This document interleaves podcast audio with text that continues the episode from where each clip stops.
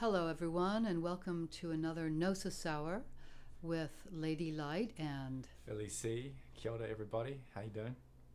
glad to be with you today. And last time we were with you, we were talking about the deconstruction of the personality and the dead zone. And today we're going to talk about pretty much the opposite of that. So, you want to kick off? Okay. So, what is the opposite of the dead zone? Uh, a place of kind of non-being, I guess. Um, it feels very uh, vast and kind of unfilled with things. Uh, it would probably be what uh, Lady Lights just coined as the God Zone, which is um, a place of absolute empowerment, I guess.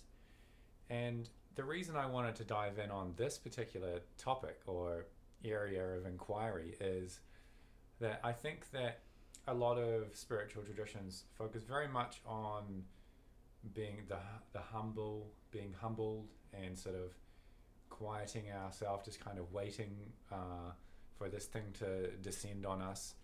And um, so we're we're casting from New Zealand. In our culture as well, we have a. Uh, we're, we're quiet people. We are not confident people. We're sort of the opposite of Americans, where um, we'll say sorry all the time and um, it's very much there's there's not a lot of assertion or, or power in it. So I want to talk about because I think great beings do have strength and they do have power, and um, that is an element that needs to be allowed to come forth, just like everything else. That that is something that needs to be cultivated. Um, yeah. So so what do you think the role of strength, will, and assertion? And real empowerment is in the spiritual journey?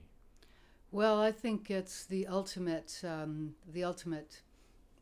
I guess there is no end goal, but the ultimate, um, let's say, journey is Yeah. to being completely one uh, with the source that creates us, the evolving, creative, revolutionary, evolutionary source, and to be able to embody all of that with complete humility. Mm. And I think on that journey, um, you know, as, as we as we go, those of us who are really immersed on the path and um, experiencing um, initiations of love, wisdom, and power, one thing you really do learn is how quickly uh, humility has to come into play. Mm. And I think that a lot of people get very confused about that, and they're, um, you know, so we're not talking about like a personalized um, persona of a god being sitting on a cloud directing affairs here on earth.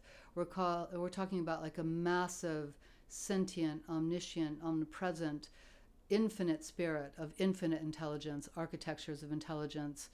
Um, that we are part of, and we are made in the image of by way of our actual imagination, that we can imagine and we can create from that imagination. And if, if our um, I believe our, let's say, our um, curriculum here on earth is to become masters of energy and masters of love. Uh, we have to step into our power. Mm. We have to step into our full power. And I think religions um, have all, you know, there's all, there's a beautiful core truth in all the world religions, and it's pretty much the same. It's pretty much as lo- love, you know, live a life of love, find your, find love. But I think we often confuse that with emotional love.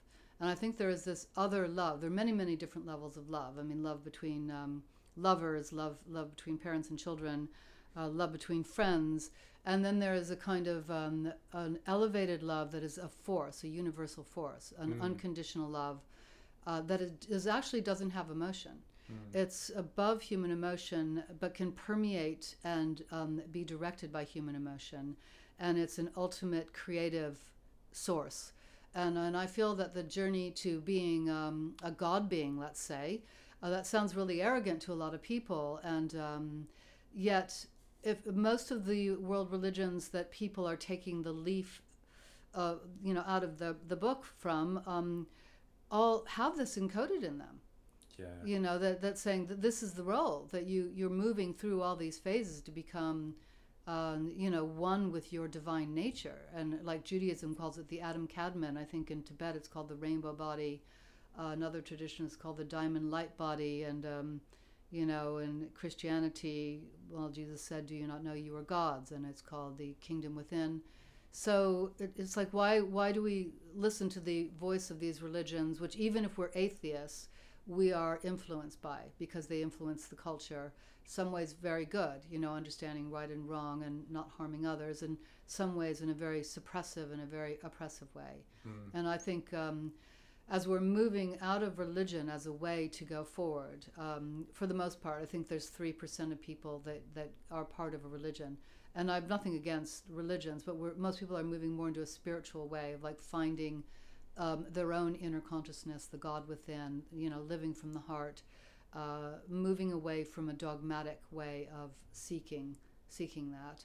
Um, that we are inventing um, new ways, which of course are very old ways and they have to do with inner initiations, uh, being in that deep listening path of listening to the heart, listening to the guidance of the infinite spirit within us, and stepping up. And that can be, um, you know, physical, mental, emotional, and energy wise. And you and I were just having a really great talk about food and all the confusion about food and. Mm.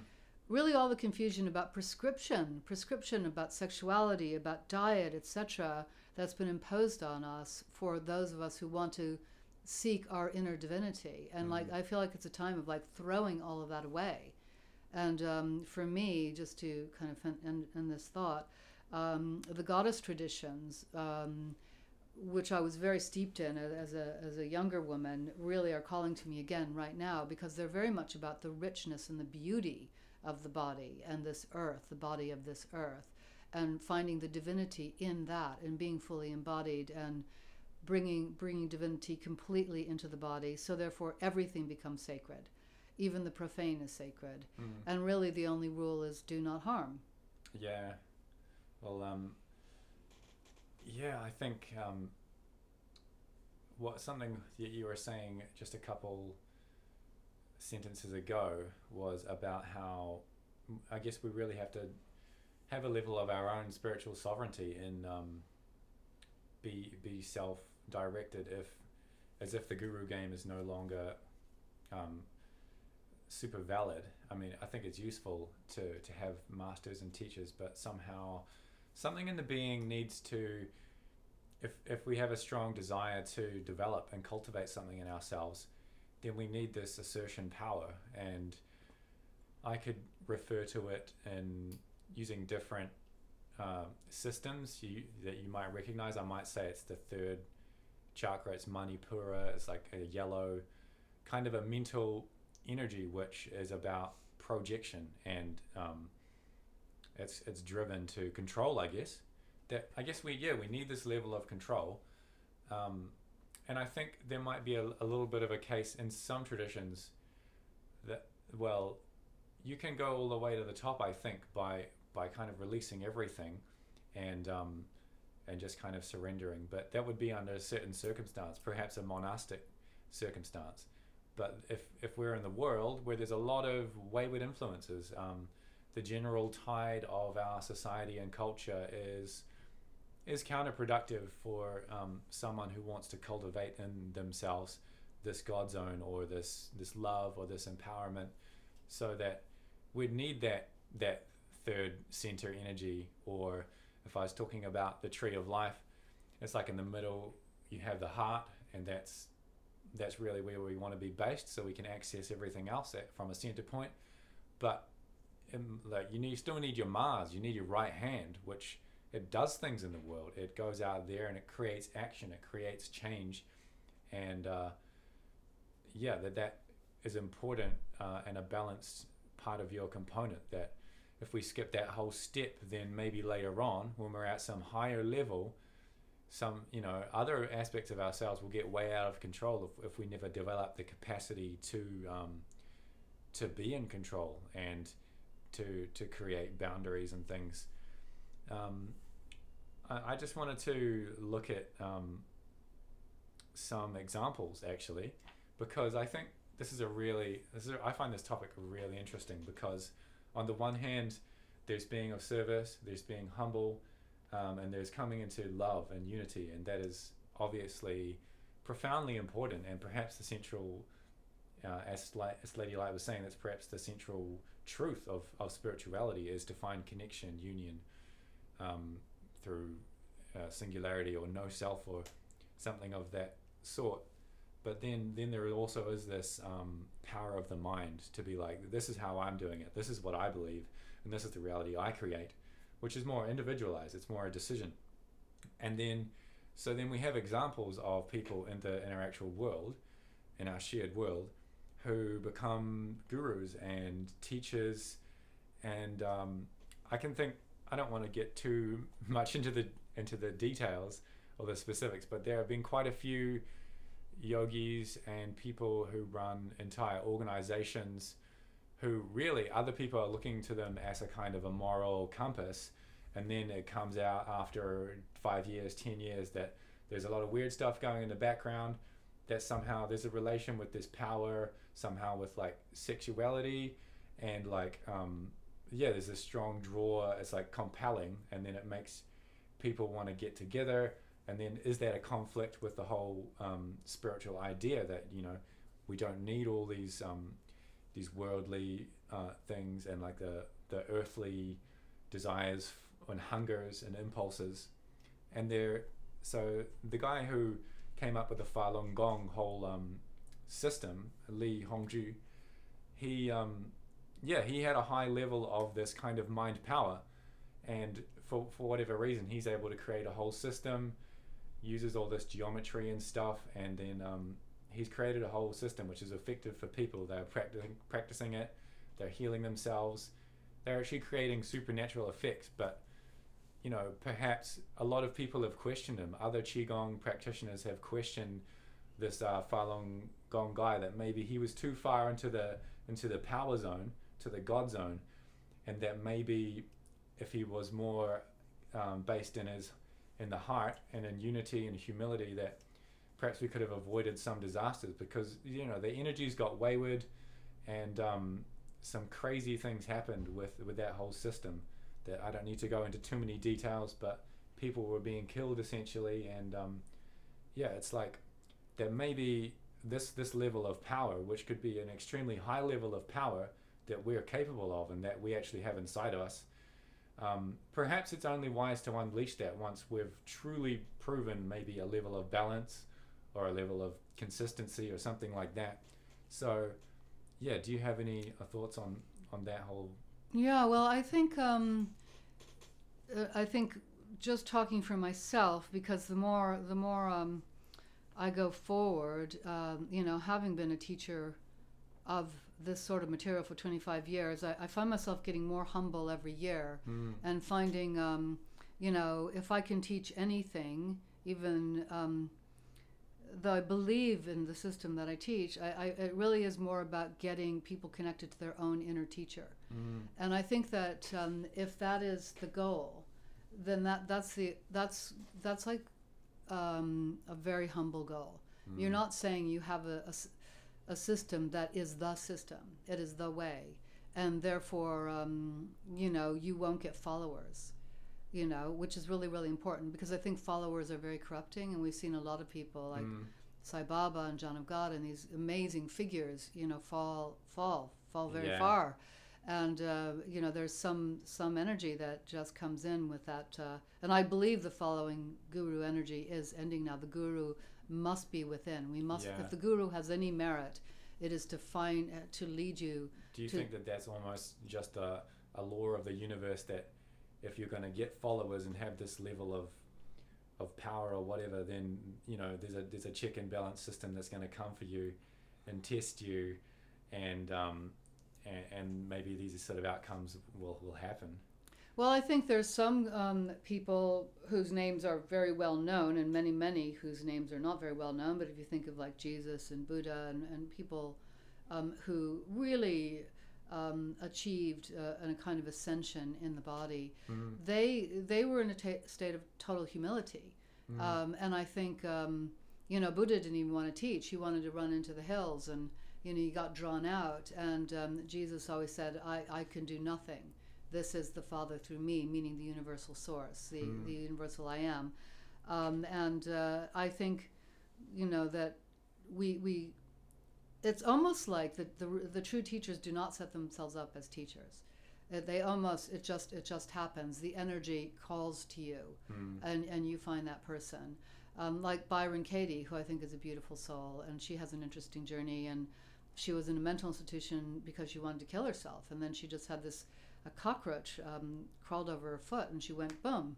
She just lost the small self and moved into the larger self, and she never left there. She, she's written some beautiful books like a, a Thousand Names for Joy, where she's um, accidentally falling, and all she's so present that it's just she's experiencing falling and the floor, and it, it- it's just a, all her books kind of are portraits of someone in a total state of presence, whether you like her her teaching, her what she calls the work or not. And n- she didn't put out a shingle. People just sort of found her, Mm. and I find that really interesting. And um, you know, it's it's like that's the proof of somebody who's resonating, who's beaming out. And I want to talk a little bit about the chakras and, and what they mean for me, the energy centers. Um, I think that we are all operating from our will, our solar plexus chakra. Uh, that, but I feel for me, uh, the manifestation um, energy center is actually my pineal gland, my Mm. third eye, and that's like the projector on the screen of life. And um, I find, um, although this is very good, the will, and very very important for strength, um, that I'm always trying to draw the three lower chakras up into the heart, and then um, use these these top top ones here for manifestation because it means I'm going to be more in alignment with purpose. And I think uh, the whole thing about yes, absolutely, if we don't decide our path, uh, the world will absolutely impose on us, and we'll be like flotsam and jetsam, flopping all around.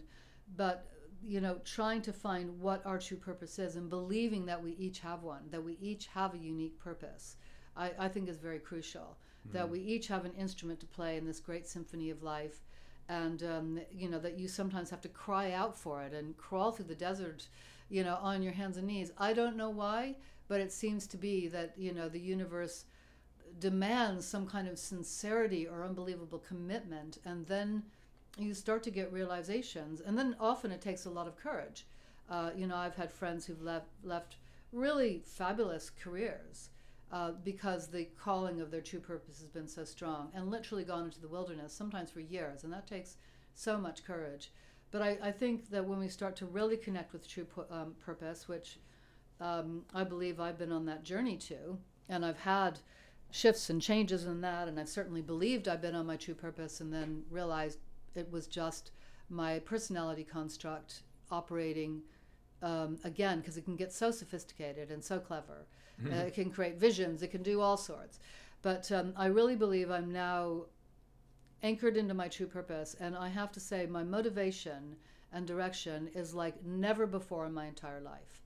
It, it's like there is something in me that moves me so strongly. I get out of bed every morning and I have to go do my work. Um, and, and I do it for three to four hours without ceasing. And I'm pushing out stuff from somewhere. I mean, it's definitely coming from the higher heart, the higher mind, and the pineal gland. Maybe other beings, or are they from the inner realm? I don't believe anything is outside of us, and I think that's really, really important. The I am presence, or or whatever.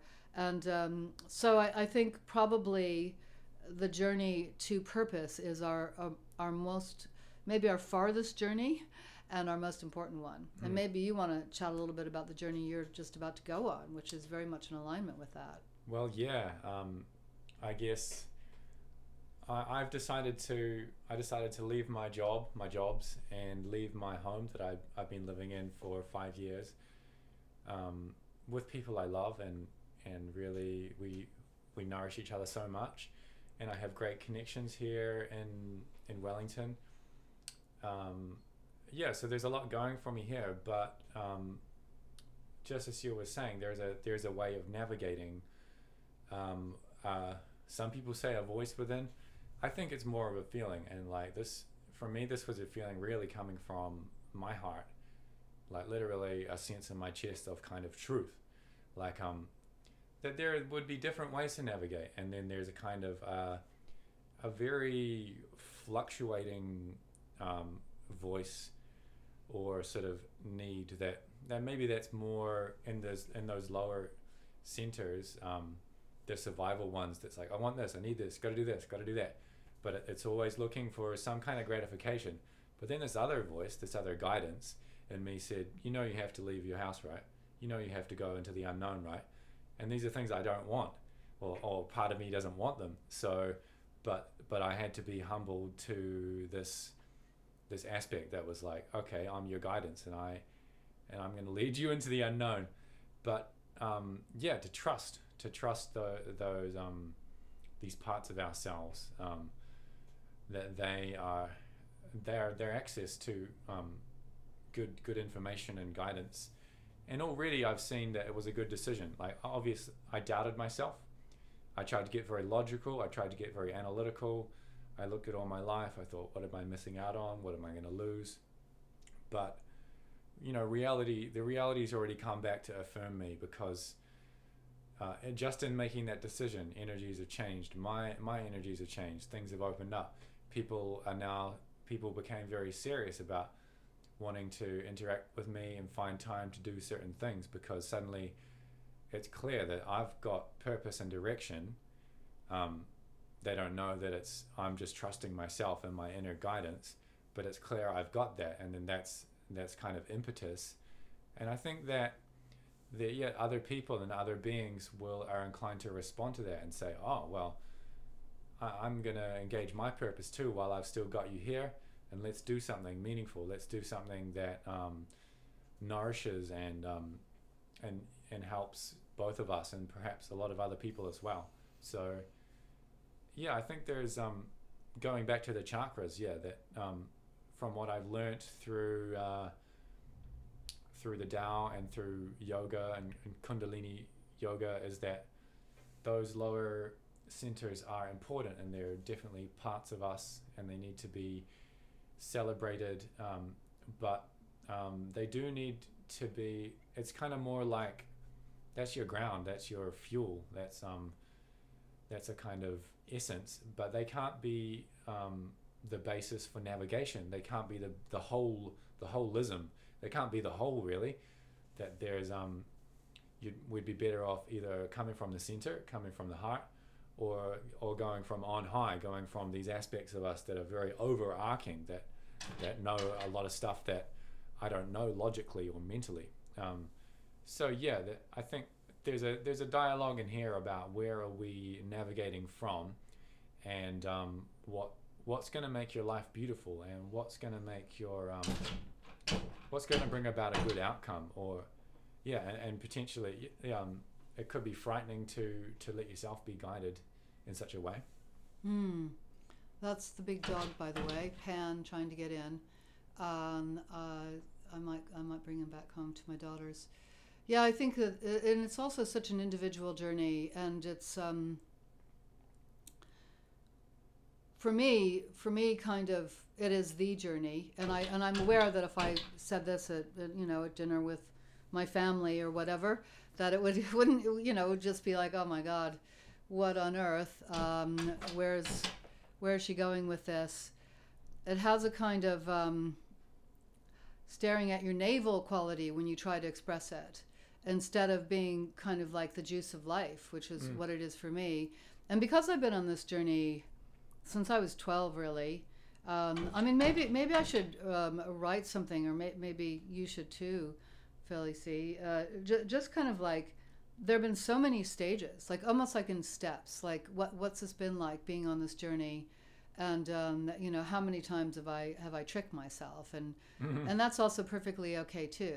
Yeah. And how many times have I um, put the goal outside of myself, and also um, there's nothing wrong with having heroes and looking up to people as well, but we have to be careful. Um, we have to know. Uh, what I would love to teach every every child and every person is is that we do have a God self. Um, we do have a, a, sacred self that is so extraordinary, so magnificent, so so empowered and we probably we probably could step into that self in a second but we're we're, we're on these journeys uh, for better or for worse they're the the stuff of um, ballads and you know wandering minstrels and all of that is part of the beauty of life and the poetry of life to to take to take the long road Um, and in a way, if we if we could just step into that, you know, what would we leave behind? So I think um, more and more of us are uh, on on Earth right now are kind of curious about you know redefinition. What does it mean? Um, the science of the I am. I, I'm seeing that everywhere now, and you know, for the longest time, that that wasn't really anywhere, or if it was, it was kind of understood, you know, misunderstood of like somebody with a big ego, the great I am, etc., instead of the name, the name of the God within and the activating words of power. There's definitely something happening on Earth where I'm seeing um, quite a lot of uh, profound thinking and a desire for depth. It's, it's like we've had all the candy. Um, and you know we've certainly been through a candy era, recently where we've pretty much um, you know, seen every extreme we can on life with um, the most severe poverty and then the most incredible privilege. And the, the disparity between the two. And, and what I mean by candy is that it's served up in ways that disassociates us. Mm. You know, so we, we, we see these terrible things, we maybe blog about them or put them on our Facebook timeline. But, but you know, what are we what are we actually doing? What are we actually doing to and what can we do? I mean, for me, it always kind of comes back to that. Like the old paradigm spiritual journey is you you you bring yourself up first. You bring yourself up to as far into the God zone as you can, mm. and then you follow that purpose that is for your own highest good and the highest good of all. And it could mean going to India and working with children, you know, which I've also wondered, like, why am I not being guided to do that? Or it could mean maybe writing books writing books that are going to reach people, or it could mean um, doing this podcast that might awaken somebody somewhere who will get an idea. Or um, Josh and I were talking about, um, you know, monasteries, like where you can have a monastery in certain countries where a young boy can go into the monastery, get totally fed, have a place to sleep, and they can come from a very poor place, like our lovely Master Jay and um, or G, and then and then get all the, um, uh, the spiritual instruction they need to move into their own God zone. And we were kind of talking, kind of riffing on the idea of like, well, why don't we just start doing that? Why don't we start going to various countries and creating ashrams, ashrams for people? And you know, maybe we will, or maybe somebody listening to that might say, "I'm going to stop uh, being a multimillionaire filmmaker and I'm going to go do that." So yeah, that's a bit of a wandering response, but what, what do you make of it? Yeah, I think um, just keying into. Okay, um, she's just gonna go guide the dog to somewhere where um, he's not gonna be clawing at the door, if that's picking up on the mic. But um, I guess going back to um, these energies, higher and lower, and um, and the imbalances that can occur. So yeah, we can perhaps be guided a little too much by um, fear or um, desires and hungers, um, a need to control, a need to dominate. Um, and that would be an imbalance. But um, there's also an imbalance which is um, going taking too much of the high end that I think, as Lady Light was saying, where's the action? Where's the embodiment? Um, so, as well as coming too much from from the the base and thinking that the fuel and the fire is all that is, that maybe coming too much from the top is equally an imbalance in that there's got to be some application, some kind of action, and some kind of connection um, that we we see very clearly in our in very current times in very real situations there is a need for us to connect there is a need for us to share um, there's a need for us to be an influence on other people's lives and to offer something and to be relatable um, so yeah that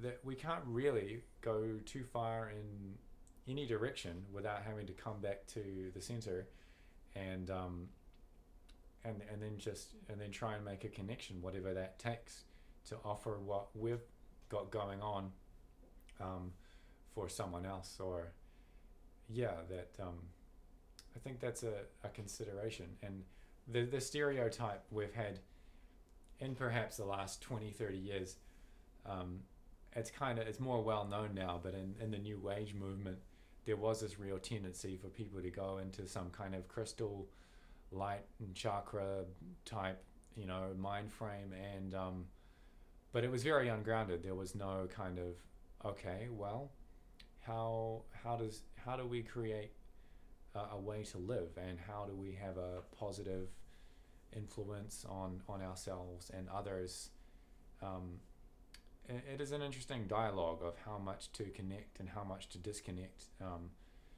and sort of um, when to put up the boundary and when to bring them all down and say hey I can see that this person um, might need some help and they don't care about chakras and they don't care about the divine light and that's not relevant to them. Can i just be there um, as a human being? Mm, or that kind of thing that I, i've had a few of those instances where i've been humbled and um, so i've you know that's again putting aside this um, this strong will or assertion to be like well i'm doing this thing i'm on this path. I can't have these wayward influences in my life. I can't be pulled into the quagmire of collective conscious. But then then there's always these instances that um, we're just moved by love i guess where we have to stop and um, just ask someone how they're doing or um, or let ourselves cry or something that um there are things moving through us that's more important than our own little plans i guess is what i'm trying to say Well, I think the whole question of service is huge, and um, you know, I think we we do we do need to find a way to live a life of service, but also if we can do the service through our purpose, then that can service can be a joy. mm. And I think there was a whole, you know, there's certainly been um, legacies of of um, the idea of, of giving to you burn out, which isn't a model that works. Mm. Um, it's also can be a very um, meddling model where you think you can fix things. Um, yeah yeah, I remember my friend Jillian who ran this beautiful place in um, in Tunbridge Wells in England, and they they had this amazing place they got by kind of miraculous means. Three lovely ladies, and they would bring over the Bosnian women and the Bosnian children during those really rough times, and they quickly dispelled any arrogance that they could give them anything.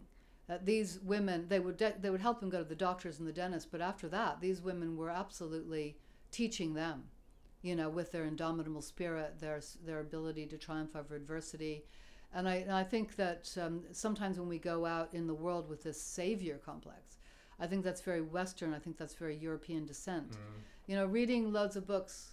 Oh, look at there's my darling baby granddaughter. Um, she'll, so um, look, she's she's leaning up against the glass door. Oh, I might let her in, but anyway, I'll finish this. So, so um, you know, if you read books about Eastern masters, like um, uh, lovely Muktananda is so amazing, the play of consciousness. He is absolutely it's guru to um, pupil, you know, and his his guru gave him the Shaktipat, so he was full of the Kundalini, and he went off and he had all these crazy experiences, went to all the different realms, and became wholly realized, and that was his offering. And and I really want to challenge our idea in the West that, um, you know, and I am challenging myself as well. Like, what is service? And sometimes, you know, the the worst kind of service is is this idea, um, which we see with some countries, of going into a country and saving it, or or religion, missionaries going in and you know destroying cultures by thinking that they're saving them. So um, you know, how do we be of service by um, and to I think it first of all has to be absolutely to relieve suffering and not to change anybody or anything. I think that's very very important. There's there's no imposing of ideas um, or systems on people that that can be a good thing, but yet we have people suffering. Um, you know, through not having the very basics, Mhm. and that that's extraordinary. So um, how can we how can we create a service in in our lives here, and you know, on this underside of the world, the closest planet to um, the bottom of the world, and sorry, the closest country, um, where where we're actually doing something of service in that way, and that that really plagues me. Um, I don't know. Do you have any thoughts on that? Yeah, well, um, there is. I've come to accept that there is a kind of universal law around um, consent, or as it as it were, um, free will. That um, yeah, in the past, I've I've fallen into some of those traps. Thankfully, not too heavily. That to think that you've found something that works, now you're going to go out and share it and now I think that maybe I have a good solution and people should listen to me. Um, but really, there needs to be this deep uh, knowledge and acceptance that every single person, we've got free will for a reason, and um, so maybe it's more about cultivating uh, a personality that's that's really willing to open the door for anyone to say, "Hey, I have, I have information, I have." things that you can do if you want to cultivate aspects of yourself, but to not be dogmatic, to not be righteous. Um, yeah, and I think that's where we started with this sort of righteous energy. Um, I think it's very compelling that to have someone who's obviously empowered, and and then you're like, wow, okay, you are full of life. You're full of chutzpah or um, some kind of charisma. Like, what are you what are you doing? What what method did you use to get there? But but then going back to it's everybody's free will, you know, to to decide how they want to live their life, um, and we might drive ourselves crazy and and really just annoy other people going around um, telling them oh this is what you need to do this is the path yeah, sort of like, have you heard about our Lord Krishna type thing? Yeah, yeah. I yeah. think the whole, may, I don't have a problem with Hari Krishnas, but maybe they, they lack a from from being approached on the street. Maybe there's a lack of a certain perspective to to be like, each being has free will. Each being has a unique path. How can I offer something that's working for me without trying to impose a system on them, without trying to colonize their mind, as it were? Well, for me, the you know the one way that I I do try to be of service um, is through energy work, and and even though we have our amazing quantum scientists and all the way back to our great classical scientist Einstein, um, doing, Kush, we have we have our dog back again, um, doing their best to inform us that we are energy and that everything is energy and that like attracts like and various frequencies and vibration of energy can entrain and shift other um, vibrations of energy. And even though we have the HeartMath Institute, um, really pretty much proving that the electromagnetic field around each human spikes and affects the electromagnetic field around the earth, it still sounds really out there to talk about doing energy work. But um, I've been a student of energy work for, for many, many, many years. Um, I really don't talk about it a lot, but there, prayer, for example, that's one of the most old-fashioned um, ways of using energy, and prayer is like a lightning bolt. Mahatma Gandhi said, and I and I believe that's really true. It's directed energy, and thought has thought has um, mass. Thought has thought can actually influence the energy fields, and if you get more to deeper, sophisticated um, energy methodology, and work through the I am presence of the people you're sending it to. So you're not imposing your will. Because let's say somebody is very ill. Um, if you if you have the ability to bring healing to them by let's say you've amassed a lot of energy, like the Toltec shamans or anybody working in energy a lot, and knowing how to conserve energy, uh, and that's all a healer is: is somebody who's able to um, store a higher quotient of energy and lend some of that energy to the person who's needing more energy to affect the shift of balance in their own biology.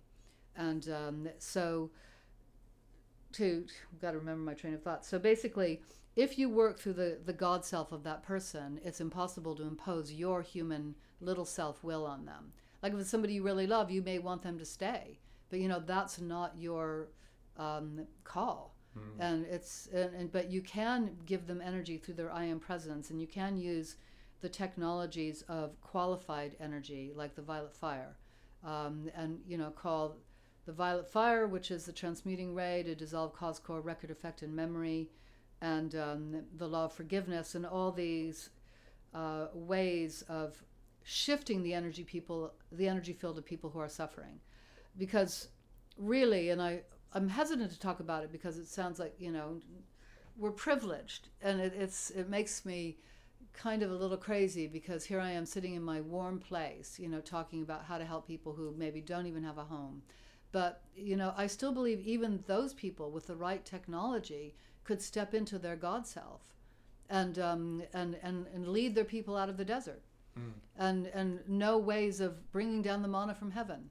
Um, no, no ways of transmuting, um, you know, energy into other forms Mm.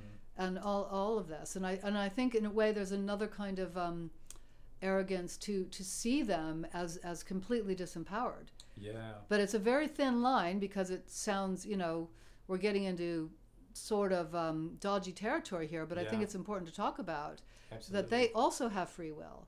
And, and in a way, what they, what's been kept from them is the knowledge of that and the knowledge of how they can use their free will to connect to that source of all that is and their own inner bank and food source, etc. And um, we, we've seen it happen. I mean, there's stories of um, people reaching total enlightenment in a, in a, in a, in a Iranian prison, um, you know, knee deep in muck, and they suddenly just get it, and all the all the leaves of the onion peel away, and they're right at the core. And there's that doctor he healed all the people in the prisons with with water. Mm. Uh, was it just the water? What what was going on there? Mm. So. I, I think we have to have this conversation as uncomfortable as it is Yeah. because I, I think otherwise there's a, a different kind of an arrogance saying um, you, you know we're the ones who are going to save these people uh, when really the only thing we can do is save ourselves and then share like you say what information we have and somehow do not become enablers by bringing bringing let's say western methods in for putting a band-aid on a volcano Mm. when really what should be done is teaching them the, the really high science, the sacred science, the science of electricity, the science of the God zone, so that they can become one with their own presence and and get their own downloads and trusting that they'd be able to. And they don't need education, they don't need uh, the book learning or any of that stuff to be able to do it. And I think that's important to say as well. They don't need nobody needs any of that. If you want it, that's great and it's fun and you know we're we live in a very intellectual culture and we love our head candy but it's it's not necessary you know we can get it all from within we don't even need um, we don't need one book even Mm. and you were saying that earlier you could just you know stop stop and just go within and we'll all be there Yeah, well, there is that maxim that all is self, that um, all this questing in the external is um, just kind of a symbol for the questing inside to look at what do I really want. And um, yeah, I want to go back to um, two things that you're saying. The first is about this, yeah, to not assume that people in, say, let's say, are perhaps a in the physical they're in a compromised situation. Maybe there's bombs being dropped in the general vicinity. Maybe there's severe economic restraints. But um, then there's this kind of um, and then we would make start making assumptions. Yeah i guess on a physical level you can say okay these people ha- have access to this. These people don't have access to this. And um, and yeah this is getting into the dodgy territory it's, it's get, it almost getting political it's almost getting so many things. But what I want to talk about is the assumptions, is to not be making these assumptions just to say, oh, these are disempowered people. These are people that um, don't have their own, you know, d- divine kind of authority. These are to start, we're, we're saying these things to ourselves. We're, in a way, um, the whole phrasing of it is is creating the thing. Um, so yeah, so I don't know what a useful dialogue would be. Um, if if a dialogue is possible between um, people who feel that they're privileged and people who feel that they're they're not privileged, but um, yeah, and um, the second thing I wanted to talk about is um, what what someone can do if they're wanting to positively affect the world and others without being righteous and without overstepping our mark because everyone has free will. And like you say, it gets grey when we start saying everyone has free will. And then the, the obvious example people say, what about these people? They, their country is highly unstable. Do they have free will? And then, yeah, it gets back into that assumption of like, oh, they don't have free will because they don't have um, all these other experiences that other people are having. But that's that's not really my point. The thing that we can do to that can affect is this energy work, is this prayer, I guess. Prayer is um I think at the very least, even uh, even a skeptic can agree that it puts at least ourselves in the right place because we're able to use that assertion and that will and that mind power to say, this is what I want. This is what I want in the world. Um, I I want um, the best outcome for these people whatever it is that the best outcome for them is, without me assuming what the best outcome is for them, without me assuming what they want, assuming what they need, um, and and I, it at least puts you in the right place within yourself to say that's my intention, that's my direction, is I want, I want, I you know, I want the best thing that can happen for these people to happen for them, but I don't, I'm not gonna um, go too far into the arrogance of saying, well, I know what that is, and I know all these people's karma, and I know what's right and wrong, and I know what is a good life and what's a bad life, and I know what experience these people need, and then uh, that's that's probably going a bit too far. Um, so, but yeah, the whole this whole area is contentious because there would be this um, big outcry, perhaps that people working on a spiritual level or a level of energy are not doing enough, um, perhaps in the physical world. But um, yeah, I, think it's a it's a very interesting dialogue, and um, I, I know in my experience, if I can see people suffering, then I can send these prayers. Um, I'm not so much doing it on a global scale. I'm doing it with people I can know and see and observe, and um, I think when they if they interact with me, and then I know that I've said that it's my intention, it can really help. Um, say if we have conflict with someone um, for whatever reason, we can realign ourselves internally. We can say, okay, you know, I'm going to surrender to the situation.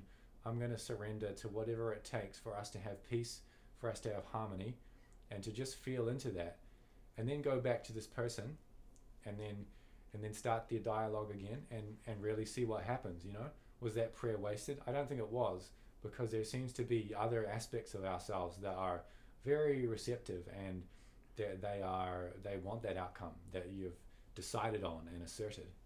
Well, I think that's very true. I think if we if we offer ourselves as as uh, people of service, mm. then then things start to synchronicity starts to come in and things start to happen. Yeah. I also had a thought um, that uh, I think it's very important to um, well, for me, I, I, think there's some a lot of merit in being in your own backyard. Mm. Like um, the, uh, the, new project I'm working on for young adults has a component um, for to help young people who are being drawn to suicide, which is huge in our country, which is this beautiful, amazing country we live in, um, and it's huge around the world too. Young people I, I'm, my theory, uh, which was actually supported by this amazing Aboriginal elder that I met at a gathering, who was got rid of um, 100% of suicide in her iwi, in her tribe, by getting rid of all the adults, getting all the young people in a room, and um, doing things like making um, totem animals and dream catchers, but not calling them spiritual, just like play and fun, and letting them talk, letting them share, letting them have community and I think a lot of children are coming in that are very aware and the, these builders of the new world. And they're not necessarily finding anyone who, and they're very sensitive, they're very empathic, and they're not finding anybody to, um, you know, to share this worldview with. And they're, they're getting anxious, and then maybe they're getting bullied, and then, then, then it becomes really quite tragic.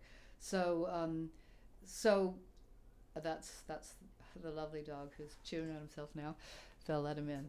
But um, basically, so within what you're doing, um, you can you can create an avenue to be helpful, and you know I'll see where that goes and and um, keep you posted, keep it posted on the podcast. But what I think a lot of things that can help children, and I was also a teenager who was probably pretty at risk, for sure. Um, and I think creativity was one of the things that really saved me. And that's kind of what this Aboriginal elder was saying. And I think a lot of the talk therapy just goes right over these kids' heads. Uh, you know, I don't think it's really, really doing them a lot of good.